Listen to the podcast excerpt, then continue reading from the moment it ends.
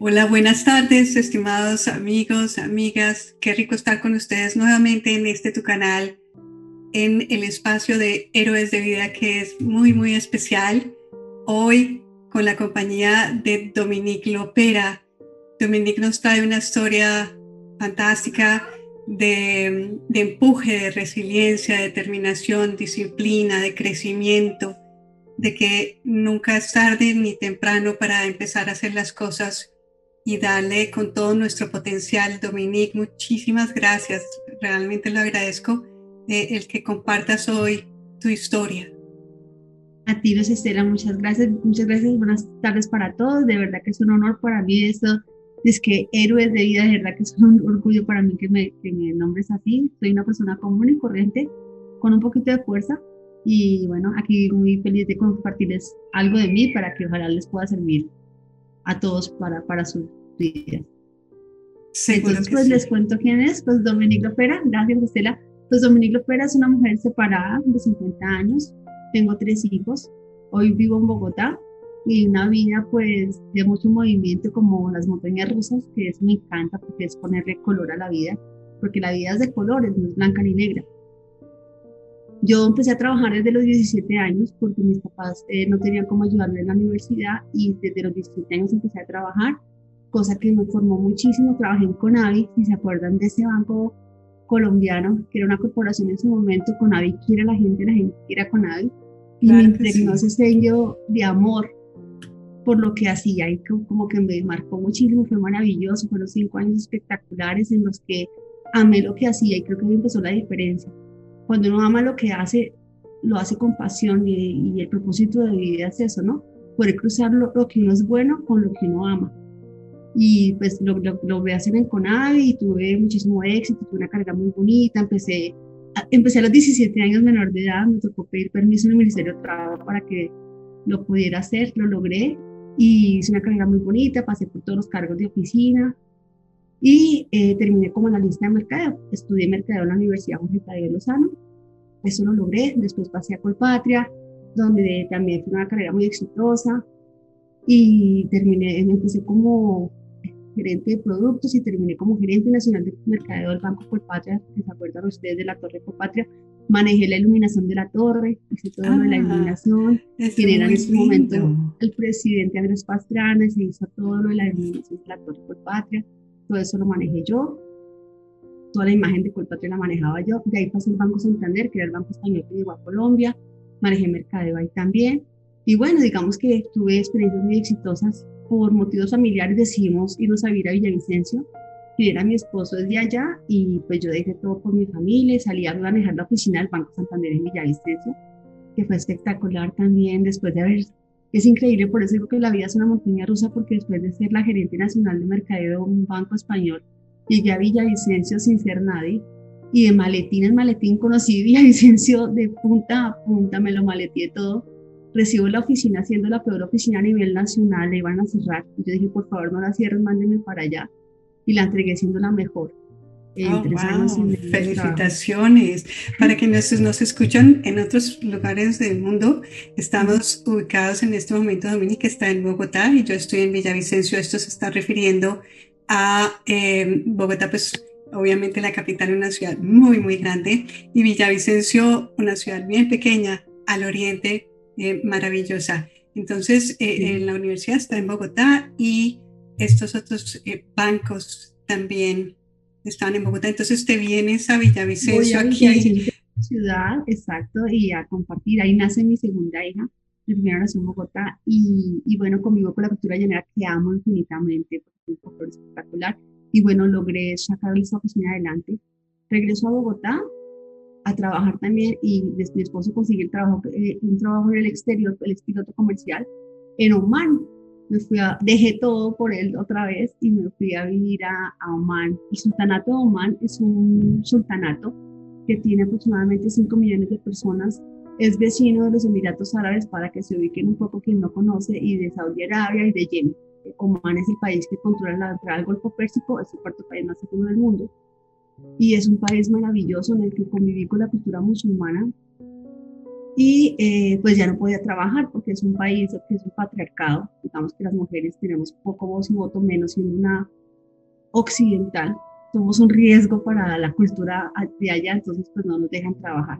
Entonces, pues como mi personalidad es bastante inquieta, allá me desarrollé en la parte educativa, entonces estuve estudiando muchos años y monté, pues manejé toda la relación de la, de la mujeres expatriadas de la comunidad occidental. Digamos que me convertí como una líder social allá en el Sultanato de Oman.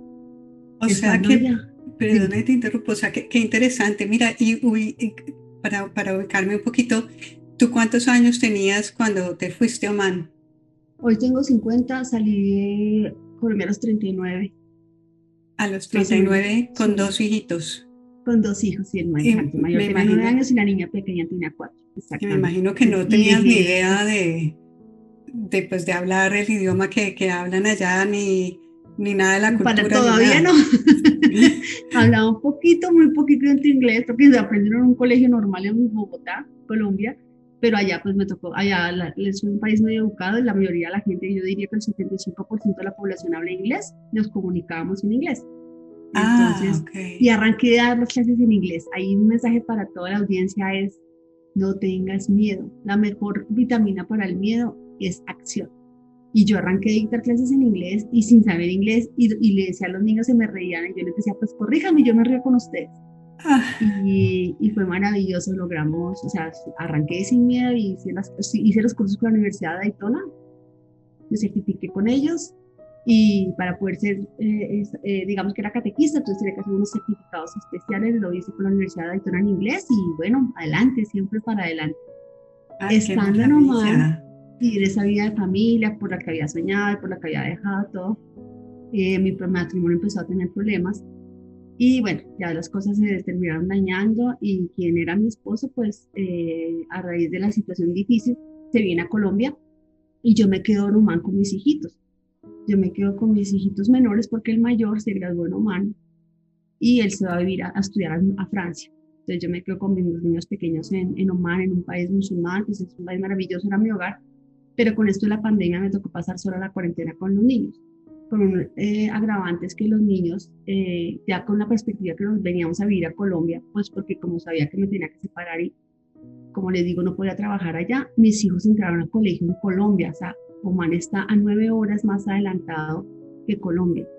Oh. Entonces yo no dormía porque los niños tenían clase por las noches de allá y al día siguiente que tenía que levantarme a hacer las funciones de toda mamá y además tenía que vender las cosas de la casa, organizar la casa, ver qué iba a hacer acá y estaba estudiando la maestría. Oh, wow. Y entonces, entonces eh, tenías 11 años de estar viviendo en Oman ya. Tenía 11 años en Oman, sí, tenía 11 años en Oman, la verdad, un país maravilloso, Alicia en el País de las Maravillas, unos paisajes increíbles, una seguridad impresionante, unas vías esplendorosas y la posibilidad de trabajar por la familia. Pero bueno, cuando ese sueño se, nos, se, me cayó, el piso, se me, me quitaron el piso, fue duro, fue muy duro, fueron días muy difíciles pero hay una fuerza que todos tenemos y eso es lo que yo llamo, ¿no? Esa fuerza interior que solo la tiene uno ese es el motivador, ¿no? Es el que no hay opción. Cuando tú no tienes opción sino de salir adelante, pues esa fuerza te, te, motiva y esa era, claro, tengo tres hijos y son un motor muy importante, pero más allá de los hijos, porque no todo el mundo tiene hijos, hay una fuerza interior que es la que te hace seguir adelante y esa fuerza interior eres tú mismo, nadie más la tiene. Entonces, esa fuerza interior es la que me, eh, me llamó a, a tomar las decisiones y las determinaciones, porque hay una diferencia entre decidir y determinarse decidir, muchas veces decidimos hacer dieta, eh, hacer ejercicio, pero nunca lo convertimos en acción. Y la determinación es convertir la decisión en acción. Y entonces cuando dije, no, tengo que salir de esta, empecé a, organizar las cosas para venirme y, me vine con mis hijitos a, a Bogotá, que es mi, mi país, mi tierra, mi sitio, pues mis papás ya no están y, pues tengo muy poca familia acá, pero es, es el país donde he crecido y donde pues tuve mi, mi desempeño profesional. Entonces llego a Bogotá sola con mis niños a ver qué iba a hacer y resulta que de las cosas maravillosas que tuve la oportunidad de hacer en Oman pude pensar en el, en el ser, en la autoestima, en el yo, en el cuidarme a mí, porque si yo no me cuidaba nadie lo iba a hacer por mí. Nosotros llamaba también a la audiencia. Eso es lo más importante, amarse uno mismo, quererse y cuidarse Entonces, a raíz de eso, yo empecé a hacer un ayuno que se llama, pues un ayuno especial, porque me parece maravilloso. Ese tema del ayuno también es muy motivador porque te ayuda como a controlarte uno mismo. Y, y empecé a hacer un ayuno que es el ayuno, un ayuno que es elementos solamente provenientes de la tierra. Y con ese ayuno comía unas arepas que es un pan colombiano, un pan colombiano o venezolano, porque ahí hay disputa entre los venezolanos y los colombianos a ver quién la creó. y a base de semillas y avena. Y realmente eh, lo, que este, lo que este pan o esta arepa produjo en mi cuerpo fue maravilloso. Cuando estaba normal lo inicié y eh, como la gente empezó a quedarse por el tema de la pandemia, los, el sector de los pilotos fue de los más afectados, se quedaron sin trabajo. Una familia amiga se fue a vivir con nosotros, yo lo recibí en mi casa y fue pues, de gran ayuda. Y esta familia me veía comiendo todo el día arepa de estas de semillas día y noche y decía, oiga, pruébela. Pues las di a probar y les fascinaron. Y decían, no, ¿qué es esta delicia? Usted tiene que vender esto. Empecé a venderlo normal y fue pues muy, muy exitoso el proyecto. Entonces llego a Colombia con mis niños a ver qué voy a hacer y llamo a una amiga que pues, somos amigas desde hace muchos años, trabajamos juntas en el sector financiero, tanto en Colpatrio como en Santander. Y le dije, mire, tengo este proyecto. Ella había trabajado en Colombia en el sector de alimentos como gerente de mercadeo. Y me dijo, listo, hagámosle. Y empezamos a hacer pruebas en agosto y hoy en día, este es el emprendimiento que se llama Sano Estilo de Vida. Entonces, empezamos a hacer las pruebas de producto y pues de prueba en prueba, pues también ha tenido mucho éxito. Entonces, arrancamos con Sano Estilo de Vida a partir de los meses de noviembre con pruebas, diciembre Marcha Blanca y hoy en día pues estamos en, en, las diferentes redes. ¿Qué es sano estilo de vida? Que eso es el emprendimiento. Digo que uno en la vida llega a este planeta con algún objetivo y yo creo que yo tengo como la función de transformar, transformar la vida de las personas. Y sano de vida es eso. Claro, es un, es un concepto de comida saludable, de alimentación saludable, porque lo que nosotros hacemos es cogemos los ingredientes naturales para que cuando la gente los consuma sienta como beneficio su cuerpo, pero no solamente alimentos, es todo el concepto de estilo de vida. Entonces es enseñarle a la gente a cuidarse en sus hábitos, en su, en su amor propio, en su autoestima, en el bienestar tanto físico, emocional, social, laboral y eh, que tenga que ver con relación con la sociedad. Entonces, ese es el proyecto de SAN con el que estoy trabajando, con el que me mantengo todos los días y más allá que el éxito que tuve, que digamos que uno alcanza, es, es lo, cuando se alinean el querer ser con lo que uno ha logrado. Y para mí siempre lo más importante ha sido ayudar a los demás a, mejorar su calidad de vida. Y Sano me ha permitido eso, porque es cada cosa que hacemos, cada producto que desarrollamos, cada charla que dictamos, es que en algo le podamos aportar a los demás para que mejore su calidad de vida. Y ese es el proyecto en el que estoy.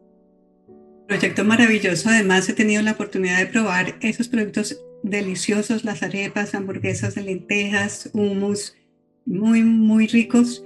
Y lo que tú dices es muy cierto, la integralidad del ser. O sea, mm, si nos ocupamos solamente de hacer la dieta, entonces toda la atención se nos va a hacer eh, allá, en qué puedo comer, qué no puedo comer, pero el resto de nuestro ser, de, de la parte emocional, de la parte social, profesional, eh, espiritual, pues se nos queda un poquito a rezago. Y entonces estamos apuntando eh, flechas con, con un solo objetivo. Y la idea, como tú lo dices, es integral. Bueno, tú nos cuentas eh, tus proyectos y has eh, emprendido muchas cosas, pues el irse a un país sin tener el idioma. Eh, yo tuve la experiencia, tengo la experiencia de haber emigrado también y tenía el idioma y era, era miedoso. Y tú con dos chiquitos, si te vas a Oman, a un país además con una cultura totalmente diferente y eh, allá entiendo que tienes tu otro hijo. ¿Por qué no nos cuentas un poquito más eh, la cultura, cómo es eso de la, del trato a la mujer, cómo, cómo tenías tú que desarrollarte en tu día a día? Sí, mi, mi, hijo mayor estudió en Francia, para decirte, y ahorita eh, por el tema de la pandemia me tocó traerlo a Colombia y ahorita está acá te cuento un poco lo de lo que es la cultura, digamos, los países musulmanes, ellos, eh, la religión hace parte de su política, de su gobierno, o sea, ellos basan todas sus reglas con base en su religión, que es el Islam. ¿sí? En este orden de ideas, cuando es un país musulmán, eh, el hombre es patriarcado y la mujer, eh, aunque ha cambiado un poco, Oman es uno de los países más abiertos. Realmente yo puedo decir que lo que conocí de los países árabes, que no necesariamente todos los árabes son musulmanes, pero digamos de los países musulmanes y árabes, es de los más gentiles con el, con el expatriado. Eh, durante la, eh, la, estadía que estuvimos allá durante los 11 años, 10 de ellos, eh, el líder fue el sultán Qaboos, bin Said, que era un hombre muy abierto y era muy gentil con los expatriados, digamos que había muchas posibilidades.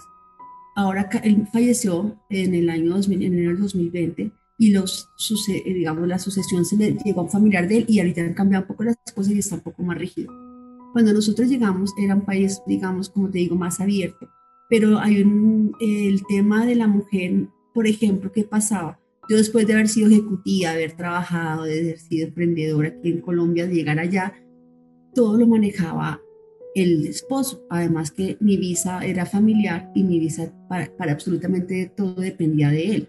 Por ejemplo, la cuenta bancaria, todo era nombre de él, la, todo, los, todo lo que tenía que ver financieramente, administrativamente, todo estaba en cabeza del hombre porque el contrato era por él sea, yo no tenía voz y voto en nada financiero, absolutamente nada. O sea, por ejemplo, cualquier si yo sacaba plata del cajero, enseguida le sonaba la alarmita, o si cualquier cosa yo hacía, o sea, era totalmente dependencia total y absoluta financiera de hacia el esposo y así somos las todas las expatriadas, porque así es. Adicionalmente, por ejemplo, cuando uno va a alguna parte, no se refiere, si uno va acompañado con el esposo, no se refieren a uno como mujer, solo le hablan al hombre, entre hombres con uno no, no hablan, solamente entre ellos. Y a pesar de que somos, eh, digamos, como te digo, el país Oman es muy amable, pues no es, no es una cultura fácil. Son, digamos que hay que respetar mucho el tema de la vestimenta en Oman, hay que ser muy respetuoso porque estamos en su país. Entonces, nada se puede ser nada insinuante, ningún escote, ninguna minifalda, hay unas reglas para asistir a los centros comerciales, entonces uno tiene que vestir siempre cubierto, no el rostro como ellos, pero sí por lo menos mangas y piernas. No puede decir nunca en manga corta ni en, pantalones cortos porque te devuelven, o sea, no lo puedes hacer. Eso es básicamente, el tema de seguridad es total, o sea, uno no puede hablar nunca mal del gobierno, nunca puede, todas las comunicaciones están interceptadas, uno no puede mandar ni siquiera mensajes, o sea, por texto ni por Facebook, no, se puede hacer nada en contra del gobierno. Entonces es un país, como les digo, es el cuarto país más seguro del mundo. Ellos son los responsables de, tienen muchísimo poder, a pesar de que es un país muy callado, tienen muchísimo poder, muchísimo poder por su ubicación estratégica y por su liderazgo por encima de los Emiratos Árabes. Por ser un sultanato, su jerarquía es más alta que la de un emirato, que son los Emiratos Árabes Unidos, que es Abu Dhabi, Dubai, Sharjah, para los que no conocen que son los Emiratos. Entonces es un país con muchísimo poder. Sobre todo el sultán anterior eh, era un intermediario de la paz mundial. Entonces es un país que, que es, el tema de seguridad es vital. Entonces uno tiene que cuidarse muchísimo lo que dice, lo que hace. Uno nunca puede ofender a un Omani. Omani son los nacionales de allá. Nunca. Si tú ofendes a alguien, te echan del país. Te pueden llevar a cárcel. Y un juicio en árabe sin, sin derecho a traductor ahí lo que tienes que hacer es cumplir las normas, portarte bien y no, nunca discutir con ellos, nunca hablar mal de, su legislación. Eres un invitado y es que sí hay que tenerlo. No es el país de uno, es el país de ellos y hay que respetar sus normas.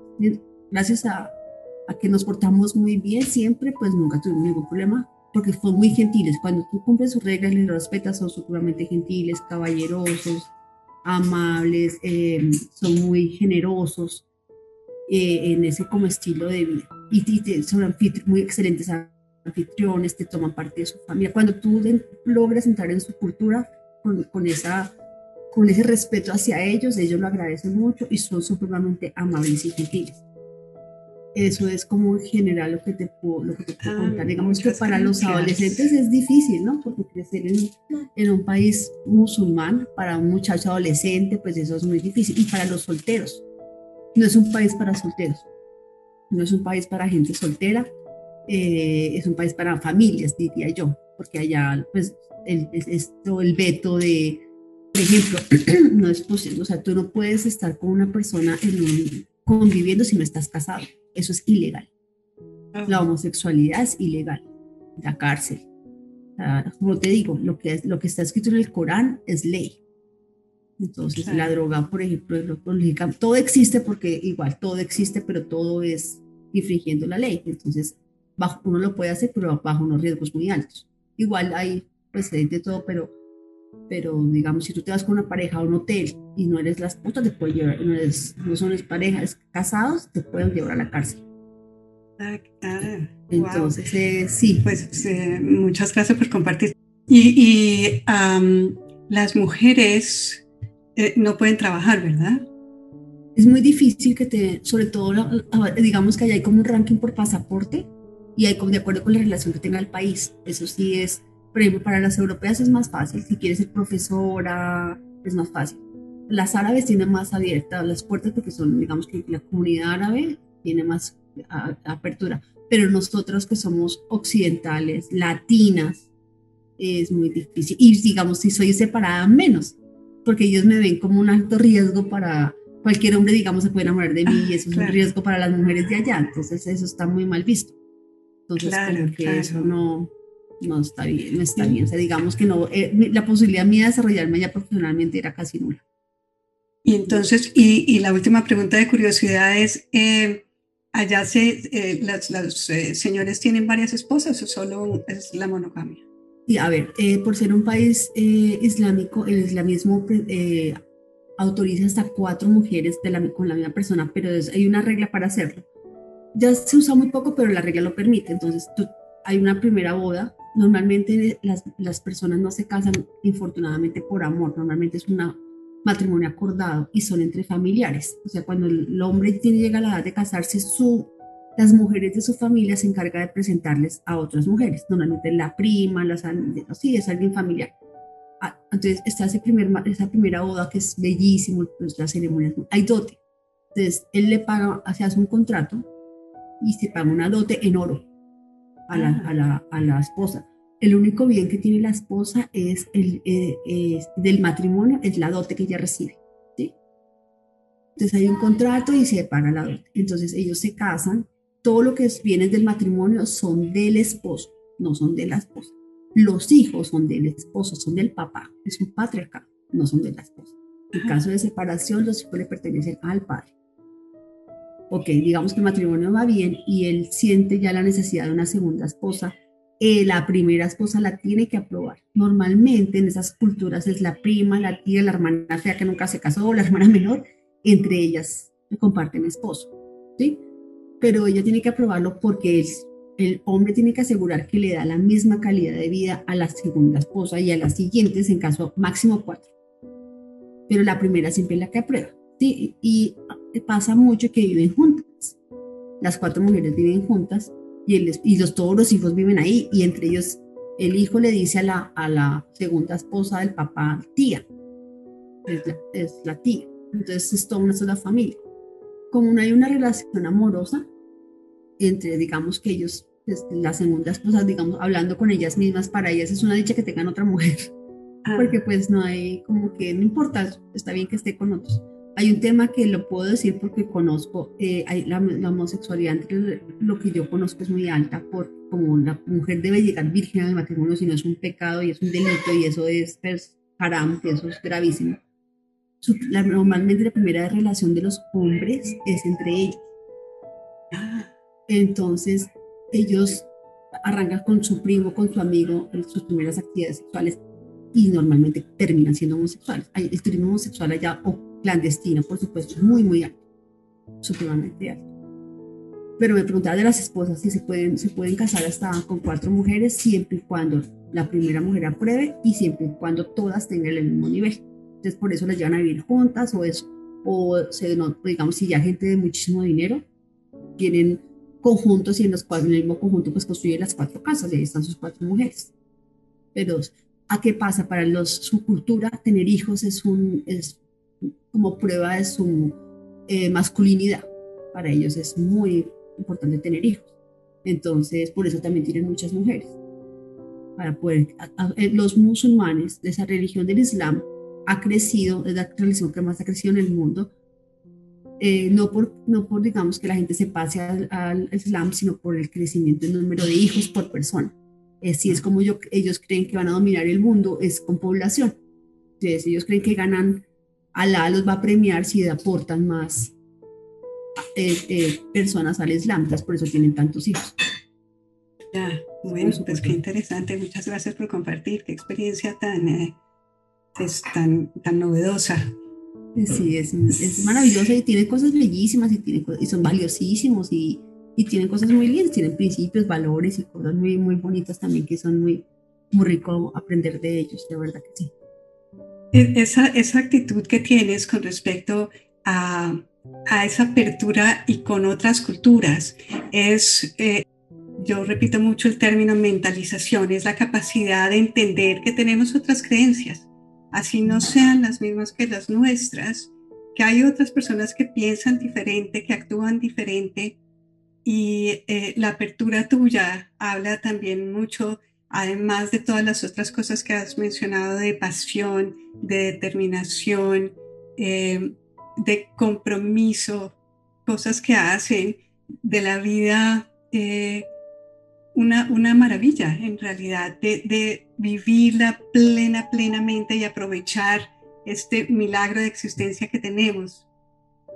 Y es, gracias, Estela, es que no hay nada bueno ni malo. Yo pienso que cuando tú conoces, por desgracia, es que tuve la oportunidad de viajar muchísimo, por ejemplo, en Tailandia, no sé si conoces el fenómeno de los Ladyboys, ¿lo conoces? No.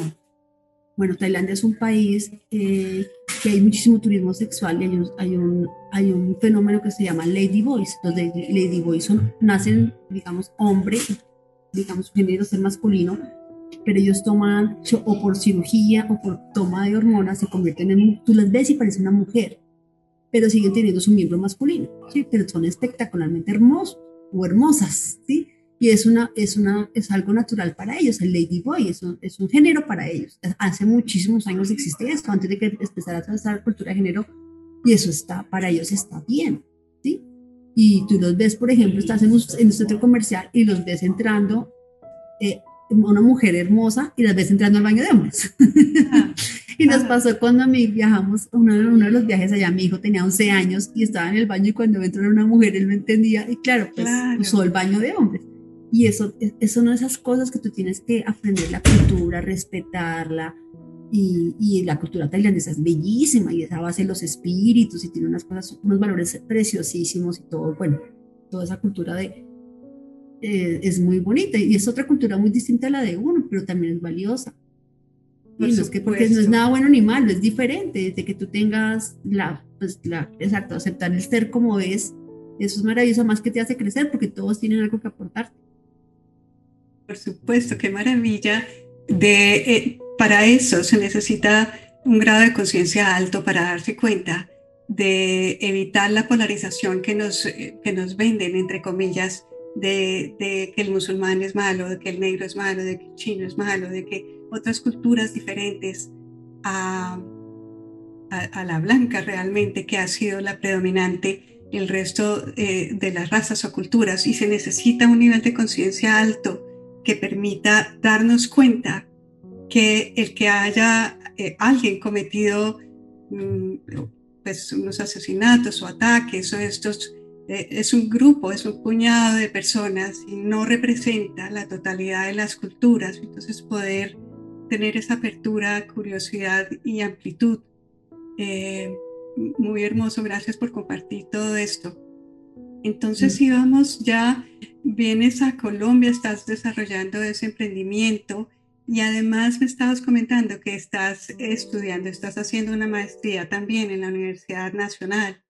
Sí, pues hay una cosa, digamos, varias cosas que les quiero decir para aquellos que son emprendedores, que son varios tips, porque yo nunca he sido emprendedora, siempre he sido empleada y es muy cómodo ser empleado porque los logros no logros resultados, pues recibes los ingresos y tienes su cargo y está ocupado cuando eres emprendedor, digamos, unos tips para quien tenga un sueño de emprendimiento es, nunca se rinda. Hay momentos difíciles, pero no son todos. Entonces, el, digamos que una de las características del emprendedor es esa capacidad de lucha, ¿no? Tenerla clara, tener como esa meta clara y decir, no me voy a rendir. O sea, creo que la perseverancia ahí es muy, muy importante, la capacidad de, de ver todos los días de colores, aunque no hay, grises, sino que los días son de colores. Es esa, tener el objetivo claro, la meta clara, a pesar de los días difíciles, de los días duros, eh, tener creatividad, lógicamente capacidad de innovación y nunca trabajar lo que yo pienso, es mi forma de ver la vida, nunca trabajar por el dinero. El dinero es una consecuencia de la vida, pero no es un fin. El fin es dar. Entre tú más das, la vida más te devuelve. Entonces, el, yo creo que la satisfacción más grande del ser humano está en el dar. Y cuando das algo de lo que, de lo que tienes a los demás, eh, la satisfacción es tan grande que no necesitas ni que se te devuelva, que se te devuelva, porque la vida te, te tiene cosas hermosas. Entonces, este es, digamos, el tema de emprendimiento, porque es un tema, es un trabajo, es un camino, es un proceso, es, es una lucha, como les digo, de todos los días, pero, pero, pero cuando uno lo hace con pasión y con amor, pues las cosas se dan. Y lo del estudio, sí, yo pienso que no, o sea, tengo 50 años y estoy feliz de estudiante, me encanta. Estoy, creo que uno nunca deja de aprender, yo me encanta, yo soy como muy, me encanta el tema de Kentucky Fried Chicken, que era a los 73 años, empezó con el pollo frito y miren lo que logró. Y yo creo que nunca es tarde para empezar. A mí me tocó empezar a los 50 que regresé de Oman. Celebré mis 50 ya y los celebré. Estaba sola y dije, no, hay que celebrarlos porque la vida es una sola, hay que celebrarla. Y volver a arrancar. Eh, y es un motivo para, para aprender, por supuesto, es más, el mundo es distinto, el mundo cambia todos los días y es, nosotros tenemos que tener la capacidad de flexibilizarnos, todos los seres humanos. El mundo cambia más que nunca en este momento y nos tenemos la responsabilidad con nosotros mismos, primero que todo, de adaptarnos al, al medio, porque quien sobrevive es el, que, quien es capaz de adaptarse al medio. Y para podernos adaptar, pues hay que aprender. Y por eso estoy estudiando. Digamos que es el, objetivo es poderme adaptar a, las condiciones del, actuales del mundo empresarial. Digamos que ese es el objetivo. Pues te felicito. Qué maravilla de historia. Entonces, eh, ahorita estás eh, muy motivada con, todo lo que estás haciendo. Qué delicia escucharte. Es, eh, es muy motivante, es energizante, qué rico. Y, para todo el mundo, sí, nunca se es ni muy, ni muy joven ni muy viejo para arrancar cualquier cosa que esté en nuestra alma y en nuestra mente. Y de acuerdo, desde que uno esté armonizado totalmente con lo que quiere, con ese eh, llamado que tenemos, si uno lo busca, lo encuentra y las cosas, los caminos se van abriendo como milagrosamente, es, algo increíble como va pasando. Em, una cantidad de aportes, las, los que nos has dado el día de hoy, muchísimas gracias, eh, qué gusto, muchísima suerte con tu emprendimiento y cuando quieras volver eh, a, tener una entrevista en unos años con tu, con tu éxito, también eh, diversificando y tocando más, más personas en el bienestar, eh, bienvenida serás o cuando quieras. Gracias, Lucistela, pues es un honor. Hay una cosa que me gustaría decirles y es algo muy importante que no, que no lo dije, que es la disciplina la diferencia entre la persona exitosa y la que no es exitosa no son los talentos, porque creo que talentos tenemos todos. La diferencia está en la disciplina. Disciplina es, es eso, es la conciencia de lo que necesito hacer para lograr los objetivos. Es ponerme, y, no, y cuando no tiene disciplina no hay días de descanso, no hay días libres. Entonces cuando no tiene un sueño, si quiero tener el cuerpo de Sofía Vergara, pues tengo que hacer ejercicio de lunes a lunes, o si quiero llegar a hacer lo que, lo que, lo, que la, meta que cada uno tenga, ¿no? Es la disciplina. La disciplina es un factor importantísimo en el éxito, es como un llamado a que, a que nos disciplinemos, es muy importante.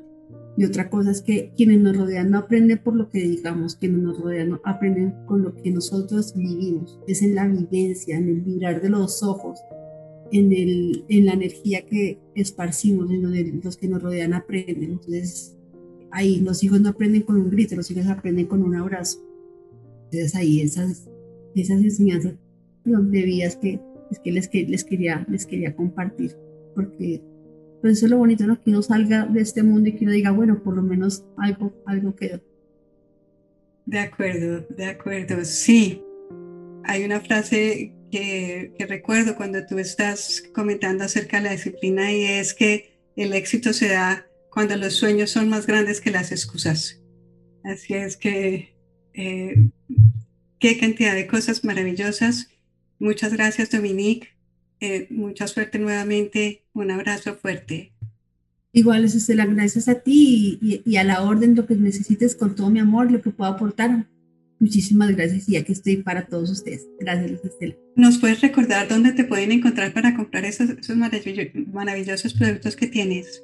Claro que sí, estamos en Instagram, arroba sano.estilo de vida y no solo los productos, sino en cualquier parte del mundo pueden encontrarnos y tenemos unos talleres maravillosos porque como les digo, más además de los alimentos, nuestro compromiso es con cambiar el estilo de vida de las personas. Tenemos una página de internet igual, www.sanoestilodevida.com y en Facebook estamos sano como estilo de vida. Todos súper bienvenidos. Perfecto, muchas gracias. Gracias a ti y a todos los oyentes. Gracias. Por ahora, por hoy, muchas gracias por su audiencia. Ha sido todo un placer compartir con esta invitada tan especial el día de hoy que nos deja muchas, muchas cosas para pensar. Y eh, nos vemos en un próximo episodio. Gracias por estar ahí. Hasta luego.